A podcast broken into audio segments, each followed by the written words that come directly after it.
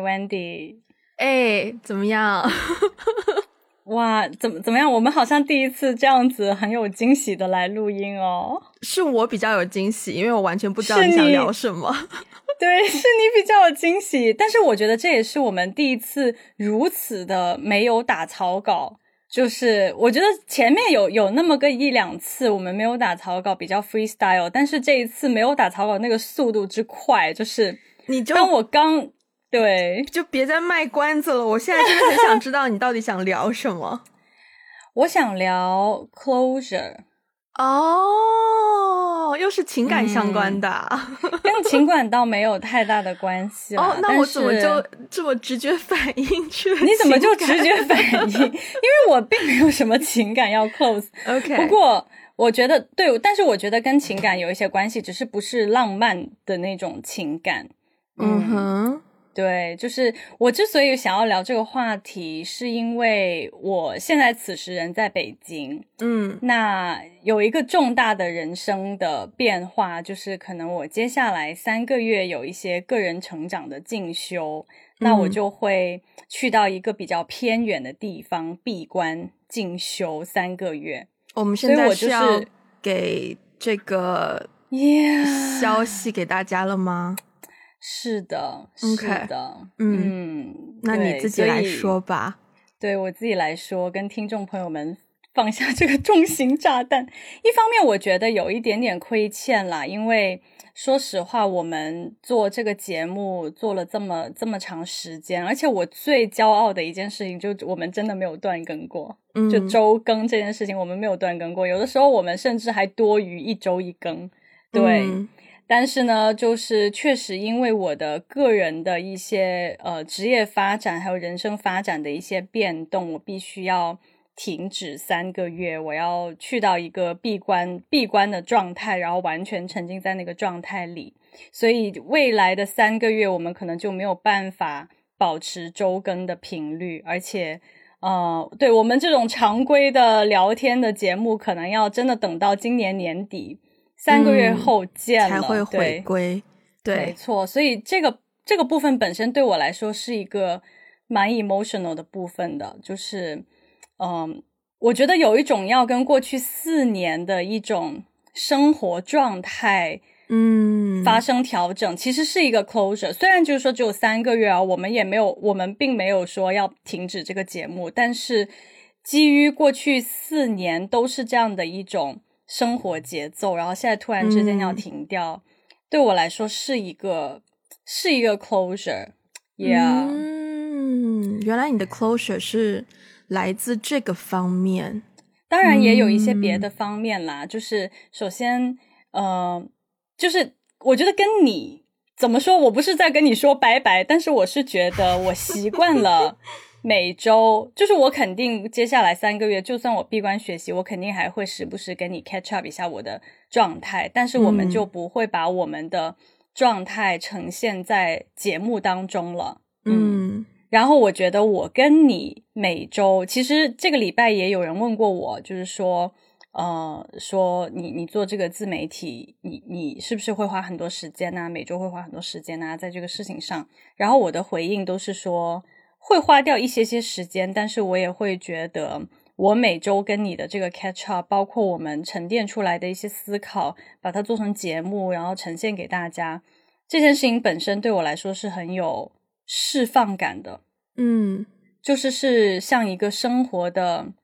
也没有到 therapy 这么重吧，但是我觉得它对我来说是生活的一种放松，就像嗯，就像做运动，或是去每周去 hiking。一样，它会带给我一种脱离生活的一些放松感，因为我会有一些生活的沉淀，我很想要输出。嗯，对，不管是跟你输出还是跟听众输出，Yeah。但是，对，所以现在来到一个节点，就是我要暂时跟过去四年的这种生活状态说一个拜拜。这个方面是一个在这件事情上是一个 closure。然后还有其他事情上也有一些 closure，但是我们可以之后再说。所以你有什么回应的吗？对于这个话题，我是觉得 closure 在我看来，通常是有一件悬而未决的事情，然后它终于尘埃落定了，然后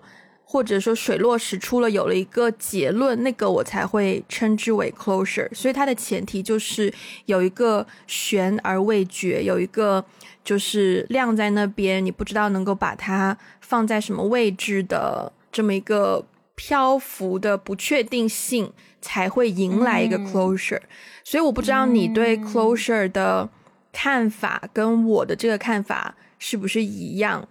嗯，我我我的看法跟你的看法也基本一样，就是，但是刚刚的那个说我们 podcast 这件事情可能并不那么完全符合 closure 的定义，但是我这个星期在北京确实有好几件事情是是往这个方向的，确实是一种。过去几年可能在寻索，然后终于有一种尘埃落定，呃，而且其实我觉得今年我离开北京嘛，我并没有一个很好的 closure 跟这边的朋友，嗯，就是有很好的 say goodbye。但我觉得这个礼拜在北京，我见了很多很多的人，然后我真的有一种。哦，This is the end of an era，就是上一个我在北京的这七年，可能没有到七年，六年吧。我在北京的这六年的生涯真的画上一个句号了。我真的跟这里的人和生活状态很郑重其事的说了拜拜。嗯，对，嗯，所以等于你有 closure 的感觉，不只是来自于说啊，节目可能要暂停一阵子。不止不止，对，了解了解。当然，感情上可能啊，就有一些情绪上也 也有一些要做决策的的地方啦，所以也有一种 closure 的感觉。嗯，我第一次听到 closure 这个词，因为真的就是在跟朋友咨询感情的时候听到的，所以对，所以无论何时我听到 closure，我都觉得是。跟情感相关，因为之前的状态就是说，曾经有一个我蛮喜欢的男生，然后跟他也不能叫做暧昧过吧，但是就是有一些在周遭的人看来很暧昧的举动，然后我也的确挺喜欢他的，然后嗯，后来就是我也有跟他表达过我的心意，但是他也嗯，我不觉得他给了一个很明确的回应。然后后来就变成，因为我们之间的交流变得比较不坦白，嗯，然后他就当然他也没有义务要向我汇报他的情感进展或什么的，但是就会让我觉得，嗯，我就被忽略了在他的在他的情感世界里面，然后就需要我自己给自己一个 closure，对。然后当时其实是朋友点出来说，我之所以比较痛苦的状态，就是因为没有一个 closure，然后我不知道我跟这个人还有没有希望，还有没有机会，还是说我可以放下了，就是没有一个 ending。对，那个 ending 就是某种程度上的 closure。对，是的，对，which 我觉得蛮重要的，在很多事情上。是的，是的。你刚刚说到感情上的 closure，我第一次听到 closure 这个词，呃，其实在我还没有听到这个词之前，我就已经处理过一些 closure。毕竟你给别人 closure 吗？嗯嗯，对呀，早熟嘛，恋爱谈的早嘛。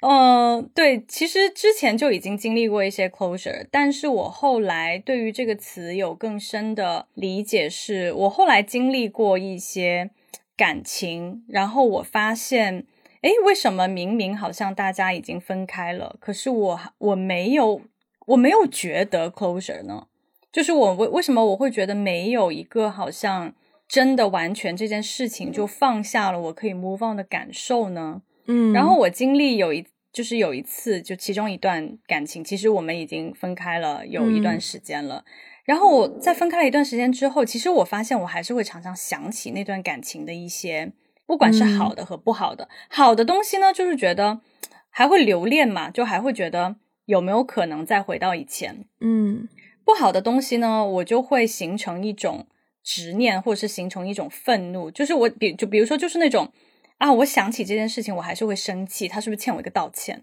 嗯，就是那种那种心情，就是会有那种心情。总之会有一些很复杂的感情。然后过了有我们分开有个一年多的时候吧，也很很奇妙，突然就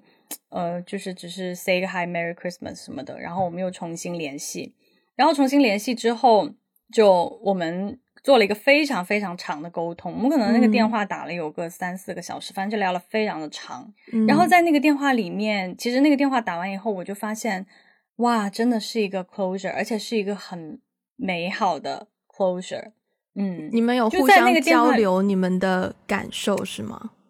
对，我们有，而且我们互相道歉啊。哦，对。就是我觉得好像当大家离开了那段感情之后，有更多的新的视角再重新去就是 review 那段感情的时候，会可以更加客观的分析一些问题，就不在那个情绪里面，就可以更加客观的情绪分析那个问题。然后我们也很坦，我们很深刻的分析了我们之间的一些问题，并且也很坦诚的，就是说，呃，就是对之前确实有做的很。不到位，很很不好的地方啊，让你感觉到一些伤害啊，所以我们有彼此的彼此的道歉吧。嗯，然后那次之后，我觉得这段关系真的是一个 closure，就是 close closure 的那个感受是，我真的非常的就是呃祝福这个人。嗯嗯，对，就是可能一一方面不会再有太多的什么留恋啊或者什么的，另外一方面我也会觉得就是说。我我在这个人身上，我也不记恨些什么了，就是我我已经对完全完全放下了，所以我真的非常非常的祝福这个人，我真的很希望这个人未来是很好的一种心情，嗯，但是他跟我关系可能就可能就没有什么太多关系了，嗯，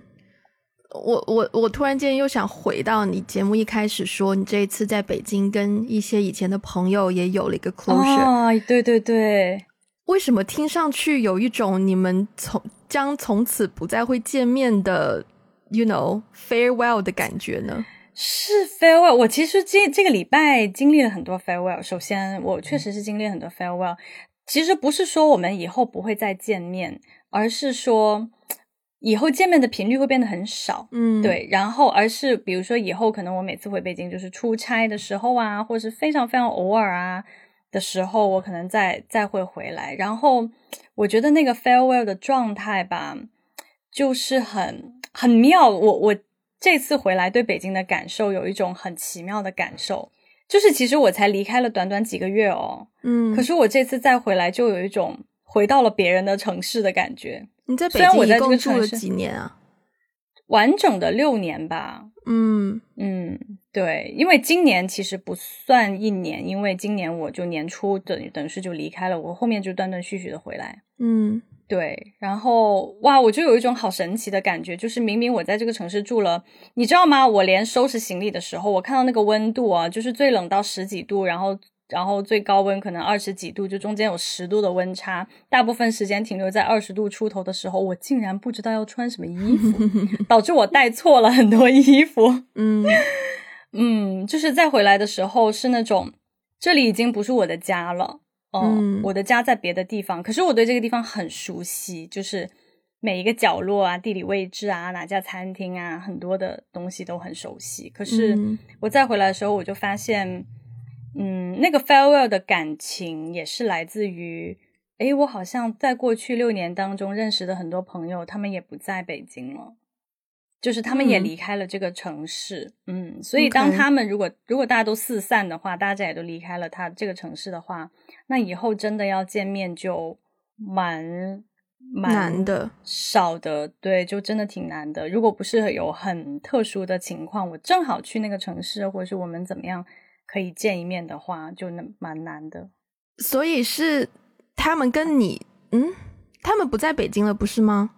哦，就是呃，我这次再回来呢，我就发现有一些人已经不在北京了，啊，有一些人已经搬走了。对，所以我能找的人呢，就发现变少了，可以这么说。哦，就以前玩的很好的人里面，可能哦，有一波人不在了。然后呢，那波一直在的呢，就也也是就是跟大家。就是 say 了个 goodbye 啊，然后就说了一下我未来的一些人生发展呐，所以下次再回来的话就不确定是什么时候啦。但是再回来的话，一定会找大家，就有这种感受。然后另外一方面，我印象特别深刻，你知道，昨天我见了一个朋友，嗯，其实我跟他见面的频率不多。我们上一次见面还是我三十岁生日的时候，嗯，就三年前。然后呢，呃，我跟他就是也是很偶然，就是知道我要回来，然后我们就一起一起约了一下。然后我们见面的时候，他也告诉我说，他可能呃这个月的月底也也要搬走了，嗯，对他要搬去海南，就是他可能以后也不会回北京了。哇！然后那一刻，我就真的是觉得有一种哦，一个时代 要结束了的感觉。嗯，我们以前是同事，对，所以有一个阶段我们每天都会见面。呃，然后虽然离职了之后，可是我们还是在工作上会有一些交集，然后在私下里偶尔也会约出来，就是偶尔会见个面。但疫情这些年，我们就见的比较少嘛。然后现在又突然得知，哦，他也要。他辞职了之后，他也要做 freelancer，嗯，他也完全了要要改变一种生活方式和人生形态，而且他要完全换一个地方。所以昨天我们也是聊这这个人生的变化，也觉得蛮感慨的。我觉得昨天我们在分别的时候，我真的也是有一种哇，我下次再见到这个人都不知道是什么时候了的感受。听上去你的 closure 是你和北京这个城市的 closure 哎，对呀，是哎，听上去，因为可能过去的一年半左右吧，你 如果我们拟人化，把北京 当成是一个男一男的，一男大爷啊，就是北京大爷啊，因为我记得是去年吗？还是前年？你不是过年回深圳，然后因为 lockdown，然后就被困在深圳吗？然后就因为从那里开始，你跟北京就一直 藕断丝连，就异地恋，你知道吗？你回去也不是，然后不回去也不是，然后因为再加上你又 freelance 了，你也不知道有没有必要再回到那大爷身边，好可怕！你这么一说吧，我觉得特别形象。然后，然后现在你这一次回去，你就发现。原来的 原来的大爷跟现在的大爷已经不是你心中那个大爷了，骂人呢，骂人呢，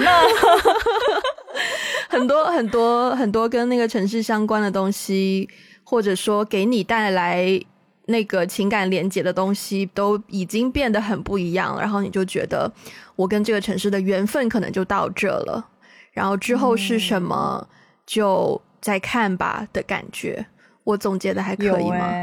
你总结的非常到位，非常的精准，OK，是这种感觉。嗯，而且我们昨天也聊到一个关于 closure 的这个问题，我们昨天也聊到一个，就是如何好好的跟一个城市告别。嗯，就是因为那个那个女生，呃，我们之前其实都是在纽约生活过的一段时间，然后又后来回国，我们又刚好在一个。就是机构工作这样子，然后我就有问他说，因为当时他说他要离开北京，我说哇，你在北京也七八年了耶，嗯，你你会想念这个城市吗？或者是说，it it's such a big move，对吧？你要到那么南边，而且又不是一线城市哦，然后你要换一种生活状态哦，你会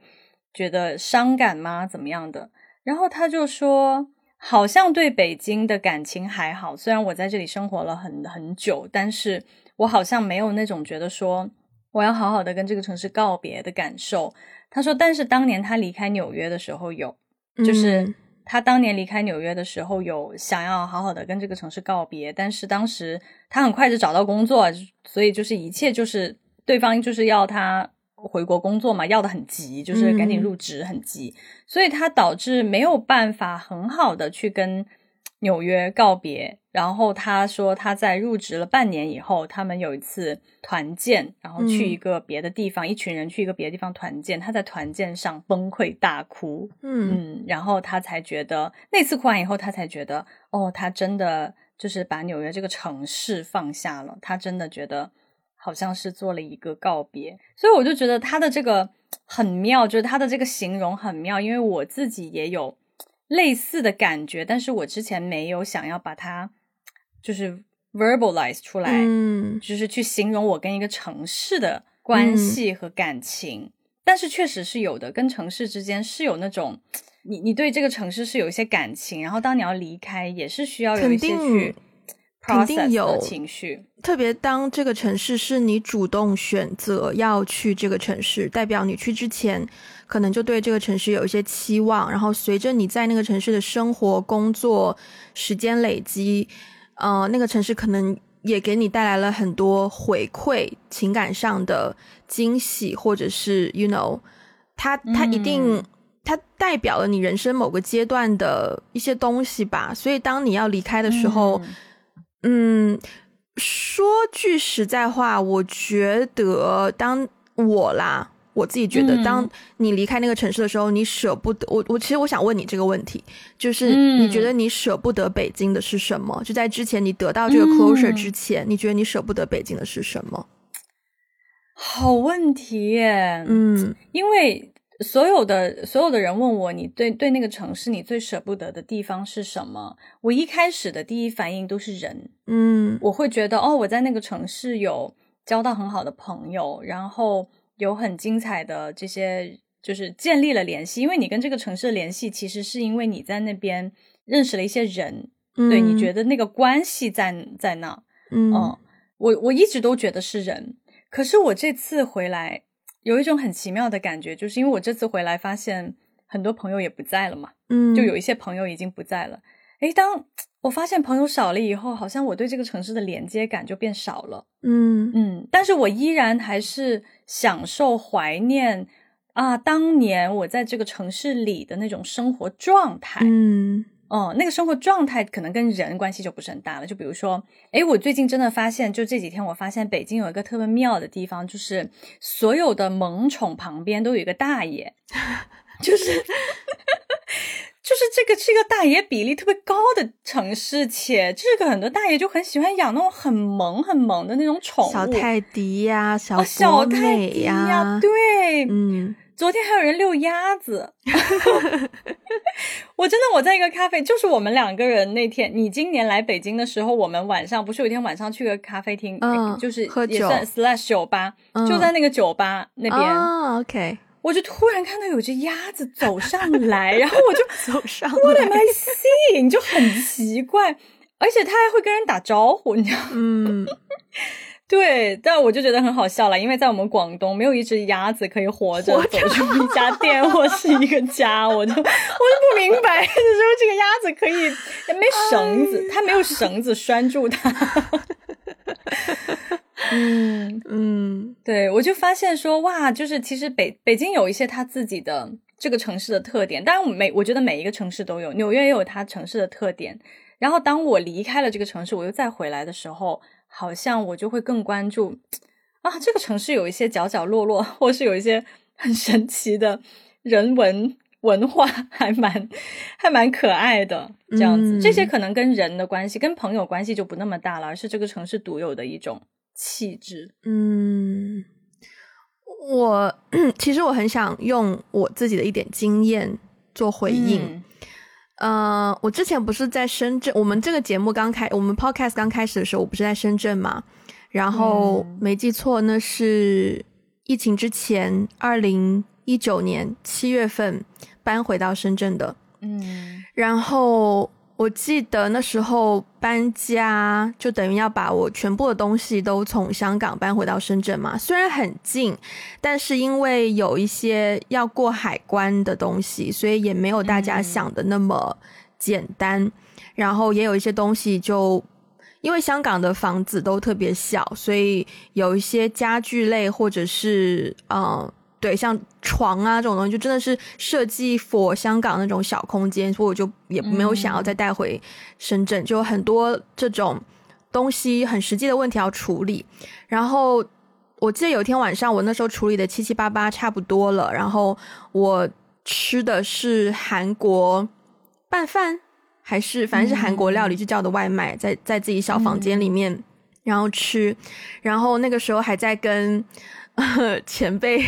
打电话，对，然后。我当时住在中环，就是你来过的那个地方。然后虽然中环在大家的心目中都是那种，呃，金融中心啊、银行啊，但是当你走到可能靠近 SOHO 的那一区，它有一些非常市井的小巷弄、小街道，包括它有一个街市，不是我们现在所说的中环街，是那个。活化，然后变得很 fancy、很文青的地方，是真的是在一条 alleyway、一条小巷弄里面，就巷弄两旁有很多 local 的呃摆摊卖生鲜蔬菜的街市。然后那条街市呢，说句实在话，东西可能比超市的便宜，但是不见得比其他区的便宜。就然后，而且选项也没有说非常多，但就是一个，我也会我会发现说那段时间省钱嘛，就发现，在街市买的菜可以比超市买的菜在冰箱里多放个两三天，就是它的新鲜程度还是可以的。然后我就慢慢喜欢去街市买菜。然后那条街市有一个嗯摊贩，是一个就是我外公那个年纪的爷爷，然后他。我不知道有没有在节目上讲过，或是在哪里讲过，但是你好像我讲过，是不是？对他叫卖的方式就是非常，你知道，通常大家幻想一下叫卖能够怎么叫，就哎，菜心哟，哎，这种。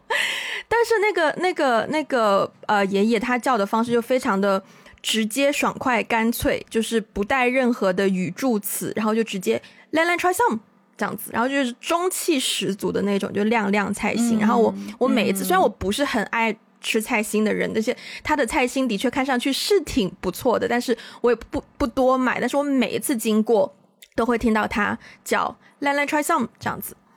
然后那天晚上我在吃 韩国拌饭的时候，然后吃着吃着，我就想到“来来 try some” 的声音，然后我就想到我。虽然说很近，深圳离香港很近，可是我过了这个海关之后，我不可能专门跑回来这个爷爷这里买菜心，然后我也不可能再听到一个这么，就是我觉得那个那个那个爷爷的整个生，就是啊，我觉得那个爷爷的整个生活状态都融汇在他的 “land land trysom 这一句话里面，就是因为那条街很多，就是香港是有一些很小的农场，然后会有一些本地的蔬菜。然后那个爷爷，我大家可能很多是我的幻想。那个爷爷可能是早上就去农场啊批菜拿菜，然后就弄到中环来卖，然后卖完就回家，就一天 done 就这样子。嗯，然后我不知道为什么那个 Land Land Try Some 就给我非常大的情感冲击，然后真的就是一种我再也回不来了的感觉。然后当下我情绪很崩溃，因为我觉得我还有一些心存疑惑，我不知道为什么这个东西可以 trigger 我这么强烈的情感。其实直到现在我可能都不知道，因为我 of course 我现在又回来香港了。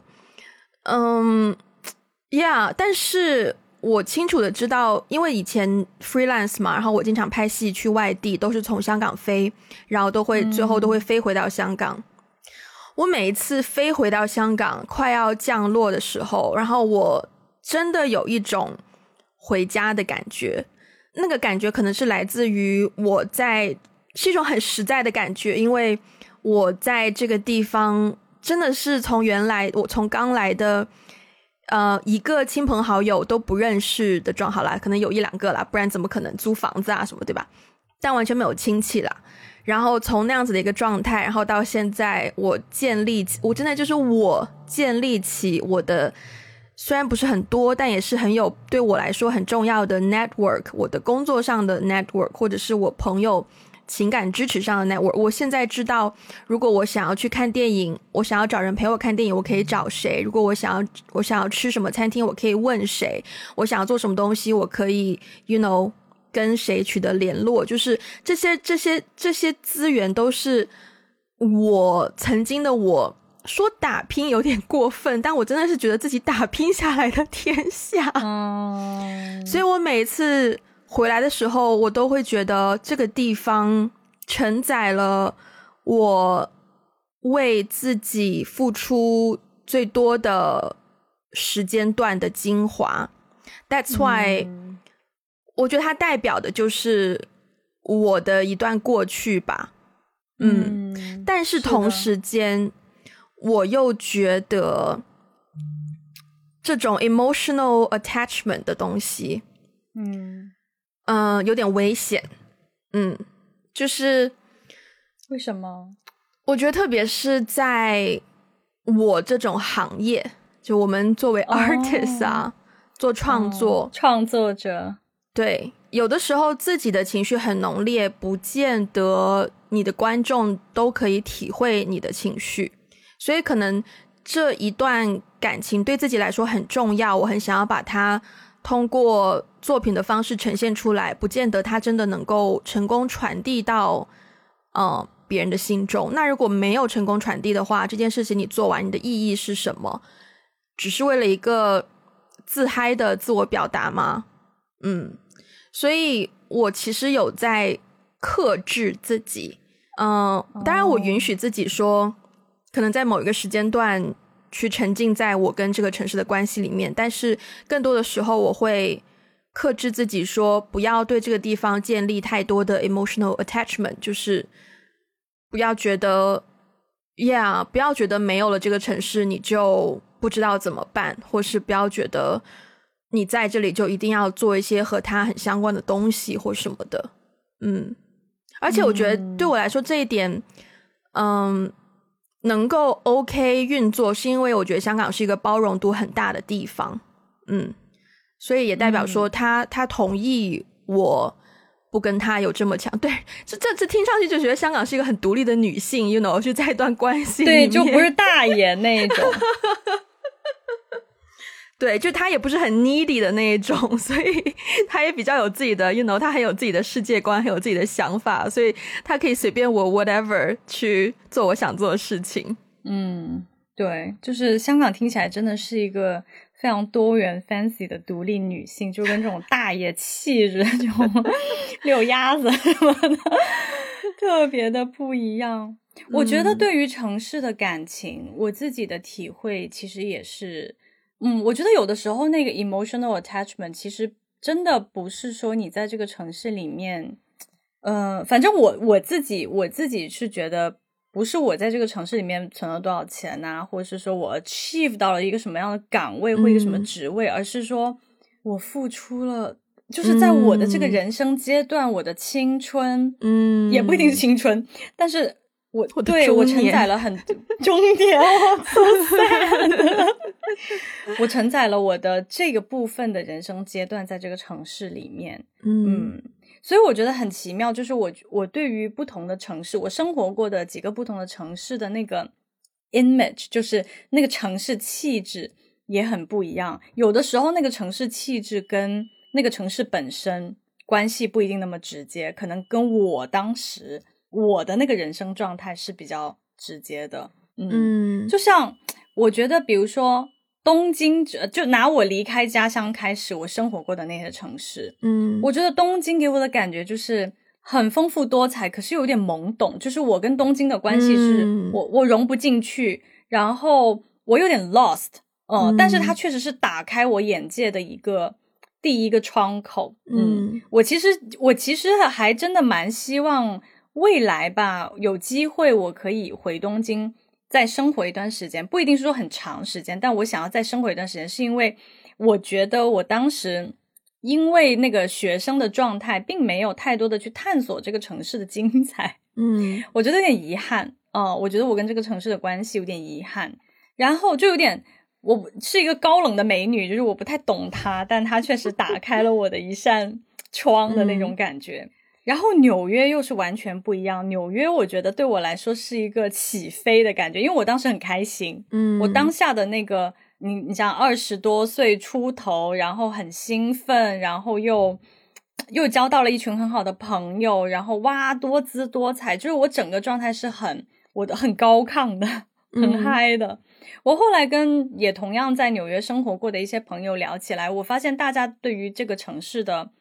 观感非常的不同。嗯嗯，然后但是那个城市还是那个城市，嗯，我们可能参与过同样的项目，去过同样的酒吧，怎么怎么样，但是我们各自对那个城市的的那个观感都很不一样。我觉得跟我们当时的状态很像。然后北京，你知道我这几天因为要离开北京嘛，然后就跟很多人说拜拜，怎么怎么样的。我。你知道吗？我回来以后为了减肥，哦哦对，因为每个人都说我胖了，anyways 就是，然后我就回来以后我就开始减肥，我就开始狂坐地铁，不打车，因为我住的。因为我狂骑自行车吗？为什么是 光坐地铁？哪里有因为我不敢，因为因为我家离地铁站要走 要走一段路啦。OK，所以每每天就是你要，因为北京很大，然后你要转线走来走去，上上下下，其实还是蛮有助锻炼的。嗯，然后我就在那个地铁里面，我就在想，天呐，就是北京地铁还是这么破，那灰尘还是这么的多。我当年是怎么可以熬下来的？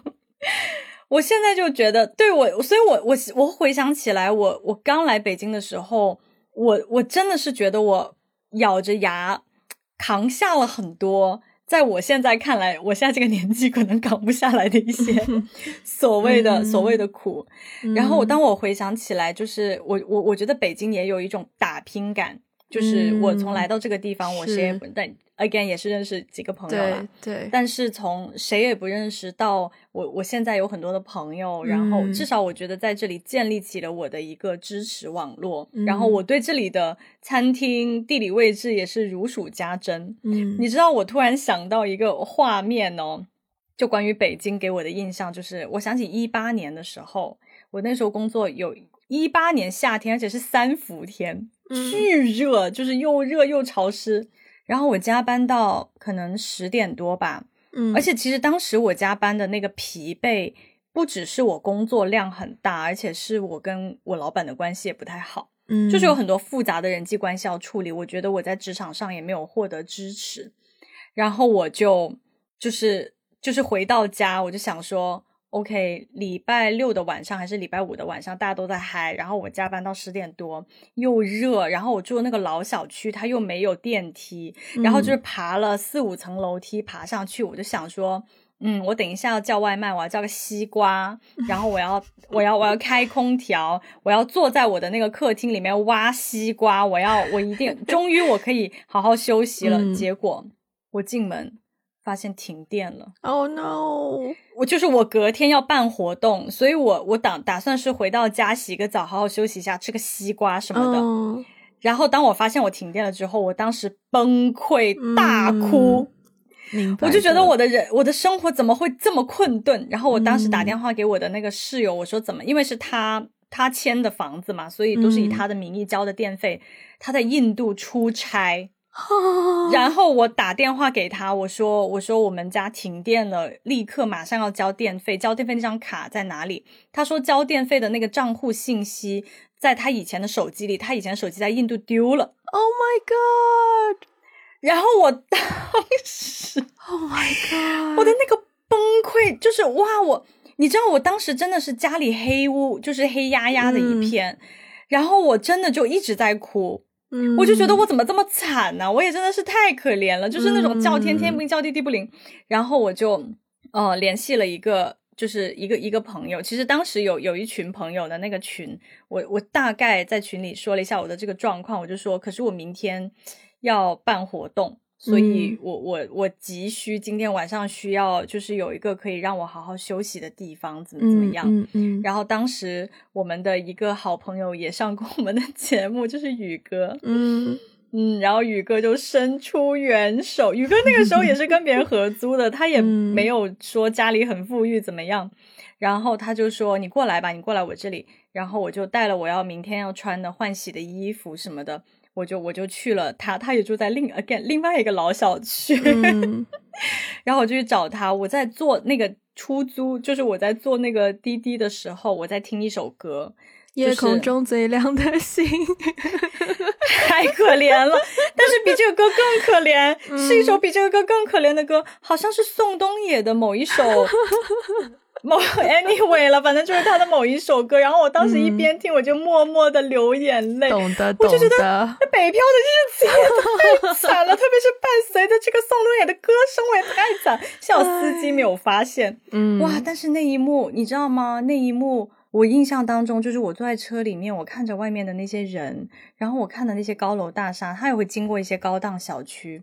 我看到那个高档小区，我就在想。哇，就是幸好我没有一定要在北京买房这种志向，不然的话，我会觉得那得多绝望啊！嗯，就是我现在此时在经历这样的一种生活，就是我也想要有一个那样的家，我也想要有一个很很敞亮，然后当我遇到一些委屈的时候，我回到家，家里有热乎乎的菜，然后有很很大的房子，然后有你有自己的一个空间，然后是一个很舒适、很 cozy 的一个。你属于你的一个空间，嗯，我真的，我经过那些小区，我第一次脑海当中有那种觉得，就是我也很渴望有一个家的那个想法。我想有个家，个家。对，哇，所以你知道，我这次就是再回来，我就是想起我对北京的印象，我就想到那一幕。我觉得那一幕真的是 sums up 我在北京这些年有一种。打拼感，我我的经历的一些所谓的酸酸甜苦辣吧，可能这样的经历在一些人的眼里也不算是很很苦，但是我想到那个，我就觉得北京这个城市的带给我的情感连接，真的是一种哇，代表了我在，就代表了我事业上的一种，嗯，就是我职场，我初入职场第一份工作，到我今天过去六年在职场里面的那种。打拼都是在北京这个城市里面去经历的。那你喜欢北京吗？嗯，喜欢。OK，其实我嗯挺喜欢，但是 overall，如果你要问我喜欢或不喜欢，我会说喜欢的。对，嗯，但是我只是觉得，我不确定对于一个中年人，可能北京并不是一个中年人友好的城市。我有孩子，我可能不会想要在北京生活。嗯嗯。那你现在等于说跟北京这大爷 有了一个 有了一个 closure，你现在感受怎么样？感受其实挺轻松的耶。嗯嗯，就我觉得，我觉得是一段很好的恋爱关系。首先，嗯，所以虽然，哎，大爷也带我长了很多见识，虽然大爷有的时候有点爹味，但是呢，有点爹味。有你爹味儿，有你爹味儿，太拟人化了，实在是。嗯嗯，对，我觉得是，我觉得是喜欢的，但是很有趣的一种心理变化是，当我跟这个城市好像做了一个这样的 closure 之后，我好像更轻松了。更轻松的意思是。我好像可以更轻松的去跟别人谈恋爱了，就是 我可以去寻找新的城市，心里的那个地方空出来，可以去找新的。嗯，没错，没错，没错。嗯，是的。我其实我们时间也差不多，所以我想要分享一些，就是从你前两天你不是给我打电话嘛，然后就讲到这个三个月的时间没有办法。固定录音，然后你很焦虑，然后到今天你觉得你跟北京有了一个 closure。我其实首先觉得这对你来说会是一个非常宝贵的一系列经验，因为我觉得我曾经也经历过一些类似的，嗯，我觉得我我我我被迫跟香港分手过很多次，就是因为一开始不适应。拍片的生活，然后每一次拍片我都要离开这个地方两三个月，然后那两三个月我又交不起房租，所以我必须要把房子。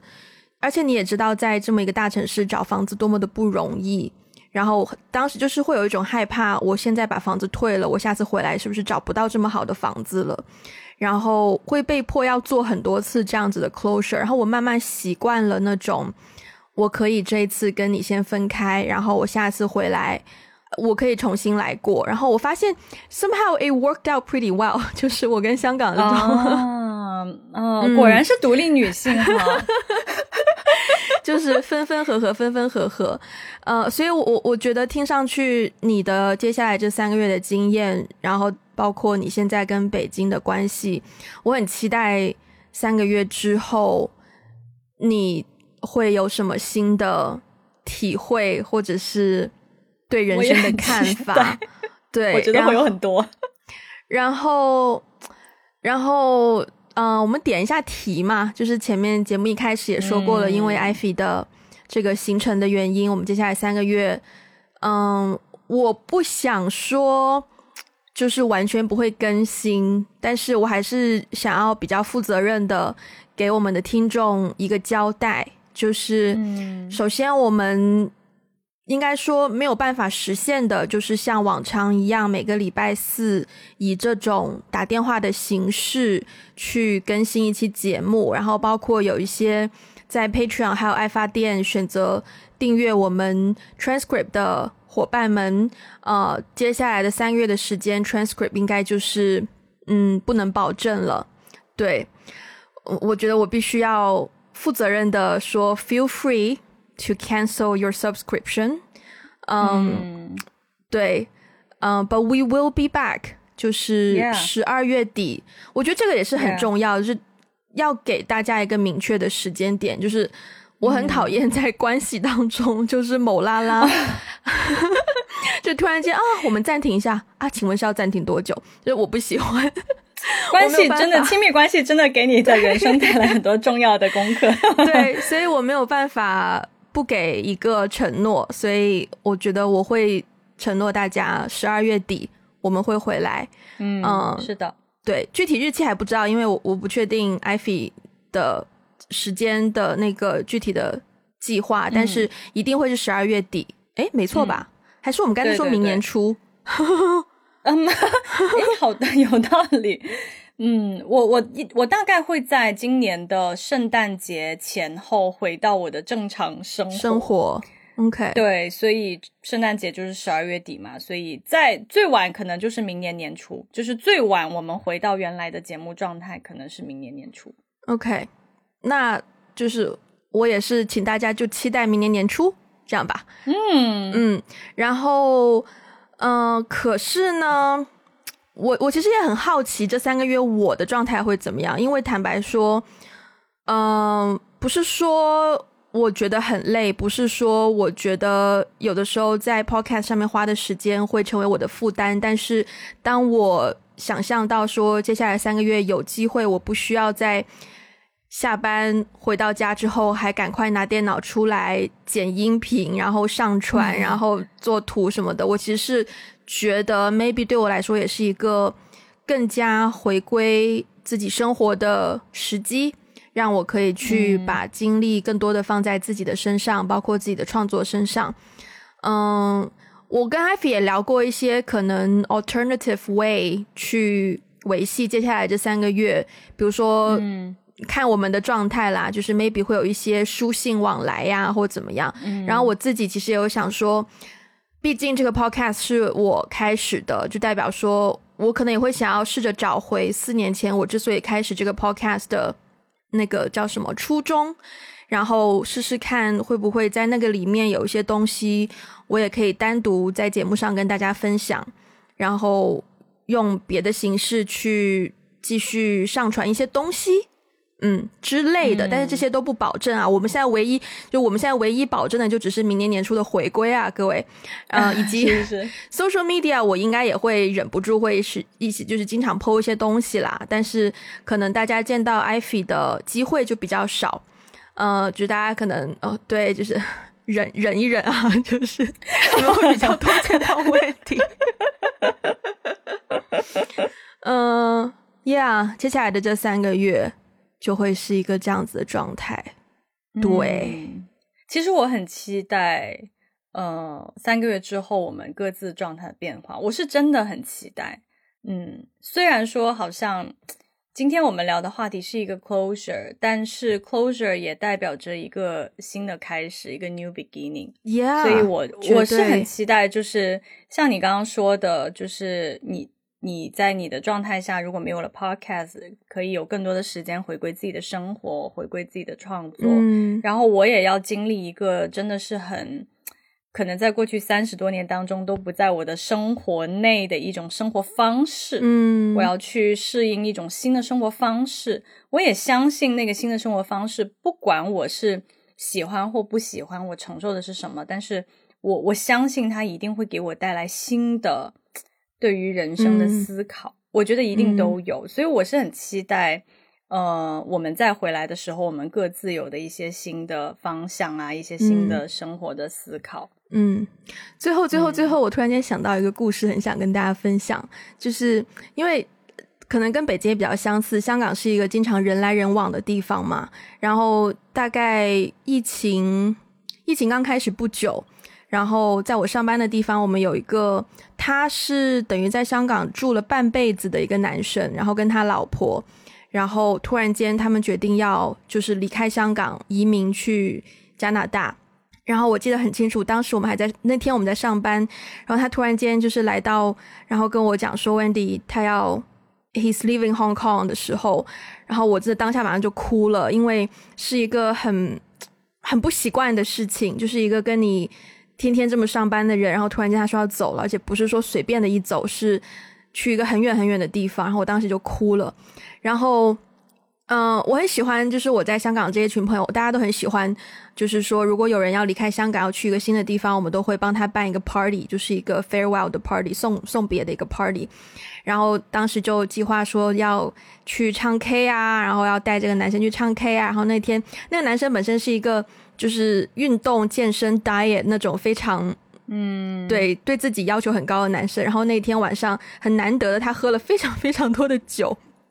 然后，然后也跟我们唱 K 唱歌，就是从日常一个比较酷的形象，就是变得比更加的平易近人，在酒精的作用下。然后当天晚上他还就是就是干。因为他住在离岛，然后他要从港岛坐船回去，但是因为我们唱完 K 都已经晚上可能两三点，然后那个船的班次就很少，他最后被迫要在码头睡大概一个小时，等下一班船，然后才可以上船回家。但是通常最理想的情况就是在一个这样子的 crazy party 之后，你就不会再见到这个人了，然后他就直接走了，对吧？结果 隔天他的就是他们家有一些 visa 的情况。呃，本来是已经觉得说应该是不出意外，就马上两三天后机票都已经买了嘛，就两三天后就直接飞了嘛。结果突然间 Visa 那边出状况了，就他走不了，就他又很尴尬的跟我们 又一起生活了一个月，然后我们个个都在那边说 We've cried, we've hugged，我们又哭又拥抱又干嘛干嘛，结果你又我们情绪已经到位了，对，结果你又走不了，就。呀，有一些乌龙，我但我觉得那个是一个 很好玩的经验，就那个真的是一个情绪，各种情绪到了一个极致。是是是是，Yeah，anyways，对，好，呃，希望我们现在也郑重的跟艾比说了再见，拜托你，OK，不要又尴尬的回来，不不要又尴尬的回来，然后下周如常见面，然后大家的情绪无处安放。如果大家喜欢我们的节目，欢迎分享给你身边的人。如果你是最近才认识我们的节目，在接下来的这三个月时间呢，feel free go back to our previous two hundred episodes。我们之前已经发布了 将近两百多期的节目，对，也可以回顾去听听看我们以前的节目，maybe 也会有你喜欢的喜欢的单集这样子。呃，然后也欢迎去 Spotify 还有 Apple Podcast 给我们给五星的评分，留下你的评论。也欢迎去各个 social media 找到我们，包括有 Instagram、Facebook、微博、微微信公众号，还有小红书。那中文的 transcript 本来呢是在 Patreon 还有爱发电。如果呃你现在要选选择套餐，maybe it's a little too late。所以，但如果你想要给我们实质性的支持呢，是欢迎你在上面给我们套餐的。可是我们接下来这三个月就不能够保证有 transcript 提供给你们。呃，还有我们的听众群，欢迎大家加入我们的听众群，因为其实艾菲也在听众群里面。就如果艾菲有时间用手机的话，maybe 也可以上来给大家 say 个 hi，是不是？啊，不是要挟你哦，就只是说，我知道，我知道，就是，但是，但是我主要，我主要是不能保证我的那个地方有信号，你知道吗？但是当有信号的时候，对我还是很期待看到大家热络的一些讨论。我真的是很喜欢我们的微信，但最近有点安静，嗯。也没有要要求大家一定要在群里讲话的意思，只是艾比小小的，you know。对对对。Again，就是如果大家有一些东西想要告诉艾比，或是告诉我们的话，可以在听众群里面告诉大家。然后加入的方式是联络我们的微信接线员，他的微信 ID 是 One Call Away Podcast。嗯，最后的最后，好像也就没有什么最后了。那我们这一期就这样啦，不出意外的话。艾菲跟大家三个月后见，我就三个月后见，Yeah，我就看什么时候再跟大家再见啦。拜拜，拜拜。